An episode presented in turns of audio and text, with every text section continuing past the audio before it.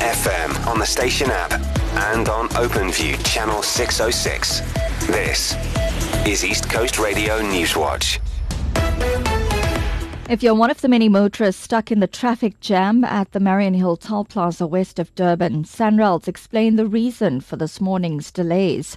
The roads agency says it's been hit by intermittent network issues, which affected its toll operators on the N3. SANRAL's project manager for KZN, Samantha Dladla. This affected both the telephone lines and also the tag readers on the lanes. The issue caused major headaches on both the Durban and Johannesburg bound carriageways.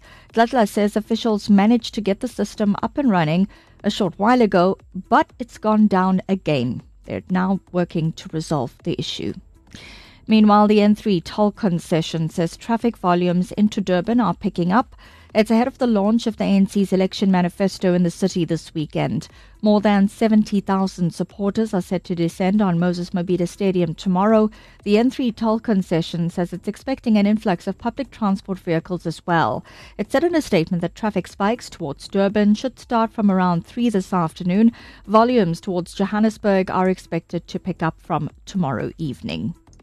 Um, Sunduzi's municipal manager says he's seeking legal advice after he was given an ultimatum by a council probing financial misconduct allegations against him. Lulamile Mapholoba has been ordered to explain why he should not be suspended.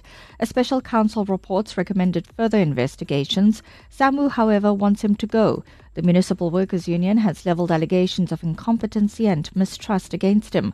Mapholoba's hit back at the claims. They want a weak leadership so that their members can do as they please. Their members have been involved in quite serious misdemeanors and acts of misconduct. That includes abuse of overtime, abuse of standby allowance, stealing municipal resources, abuse of municipal resources, and all other things which are totally out of order. And when I am dealing with that, they come up with all sorts of stories. They hate me because I am unshaken, unintimidated. I am a, a person who's very straightforward. And four people have been killed in a fire that gutted a multi story block of flats in Spain.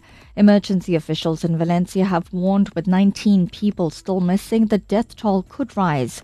Media reports say the fire began late in the afternoon on the fourth floor and spread rapidly, reducing the building to ashes.